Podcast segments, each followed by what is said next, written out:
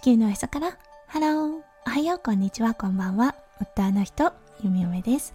このラジオはオーストラリア在住20年となった弓嫁がオーストラリアのこと育児のことそしてパートナーシップについてマクロからマイクロまで幅広くお話しするラジオです。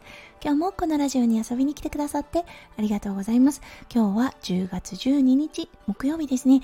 皆さんどんな木曜日の午後お過ごしでしょうか？弓嫁の住んでいるオーストラリア昨日まで寒い日を迎えていました。今日はね打って変わって風が変わったんですよね。はい30度超えというような形で。もう本当に体が追いついていっていません。なんかこのね気候に振り回されているなというような感じがします。そう昨日までね20度だった。今日は30度10度の差は結構大きいなと思います。はい、それでは最初のコーナー、ネイティブってどう話す？今日の Aussie English。はい、あの、皆さんオンライン検索をかけるときにですね、何かね、安いものを買いたいとき、そう、検索で安いって入れますよね。もちろん英語でも cheap という形で検索をかけることもできるんですがそれをねもう少しこうあのダイレクトじゃない表現法で言うと reasonable というような表現ができます。これ reason にあの able をつけて reasonable ですね。これ元の意味は合理的というような意味があります。はいだけどね価格の表現で表すと値段の理由付けが納得できる。はいゆえに理にかなった値段というような感じで、はい、あの表現されるんですね。そう。なので、reasonable price というような感じだと、うん、納得できる値段。はい。チープという言葉を避けたい時にですね、うん、この言葉が使えるかなと思います。はい、それでは今日のテーマに移りましょう。今日のテーマは、なぜ心配なんだ？オンラインオーダー。です。それでは今日も元気にゆみよめラジオをスタートします。はい、2日にわたったね、壊れてしまった冷凍庫、そして壊れてしまいそうな冷蔵庫のお話をさせていただきました。昨日はね、オンラインで冷蔵庫をオーダーしたことでね、サービスの幅がすごく良くなってきたなっていう感じで思ったので、それをお伝えしました。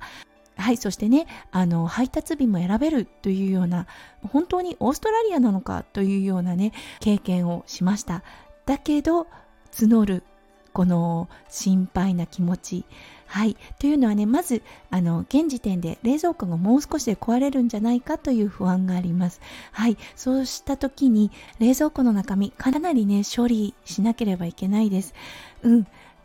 できれば避けたいなので本当にそう土曜日にデリバリーされたいんですだけど募る不安これはひとえにオンラインと実際に働く人の格差なんですね。はい。オンラインインターネットの普及、うん、そしてねこのオンラインオーダーの普及がやはりコロナ禍であってオンライン上でねものすごく快適に買い物ができるようになってきました。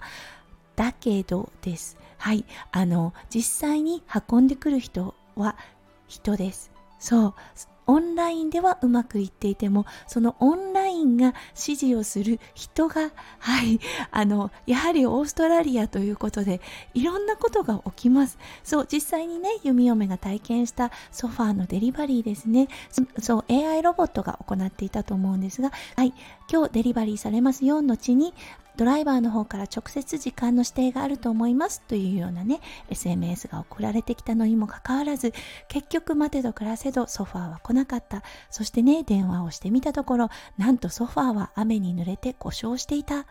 このね、はい、えーっていうようなことが今ね、オーストラリアで頻繁に多分起きています。オンラインで行われたもの。それはね、もう AI のロボットが、はい、管理します。そしてね、こういう SMS のフォローアップであったりとかも、そう、AI ロボットが全て自動的に行ってくれます。ただ、実際に持ってくる人はまだ人というような状態でその横の連結がなかなかうまくいってないオーストラリアですそう、システムは変われど、働いている人は変わらないというね、はい、局面に今、陥っているオーストラリア。うん、ということで、本当ね、はい、あの、14日には運ばれてくるというようなことが言われていました。そしてね、弓嫁。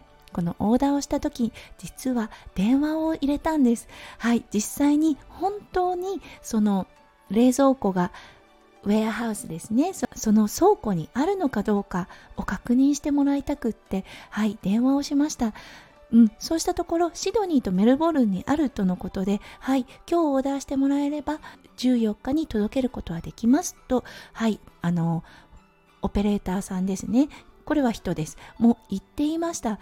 そう、そしてね、デリバリーの詳細ですね。うん、一体その日はどんな感じでデリバリーがされるのかっていうような詳細も聞きました。本当にあの壊れてしまった冷蔵庫も持って行ってくれるのかっていうことも再確認しました。でもね、これ本当再確認しないと不安なレベルなんですね。そう、あのドライバーが知らないよみたいな感じで言う可能性も本当にあってしまうオーストラリアなので不安感を拭うためににですね、オーダーをね、する前にですね、一回電話をしました。はい、ということで、大丈夫だといいなとは思うんですが皆さん弓嫁がなぜこんなに不安を抱え心配しているのかお分かりになりましたでしょうか？そうきっとね海外在住の方ああわかるわかるっていうような感じでうなずいている方も多いと思います。日本では絶対にありえないことだと思います。はいだけどね。それが本当当たり前のように起こってしまうオーストラリア。そう状況がね状況なだけに心にね余裕を持てない弓嫁となっています。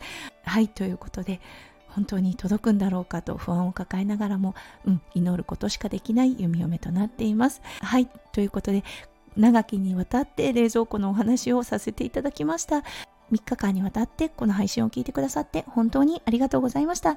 皆さんの一日がキラキラがいっぱいいっぱい詰まった素敵な素敵なものでありますよう、弓嫁心からお祈りいたしております。それではまた明日の配信でお会いしましょう。地球のおへそからハロー、弓嫁ラジオ、弓嫁でした。じゃあね、バイバーイ。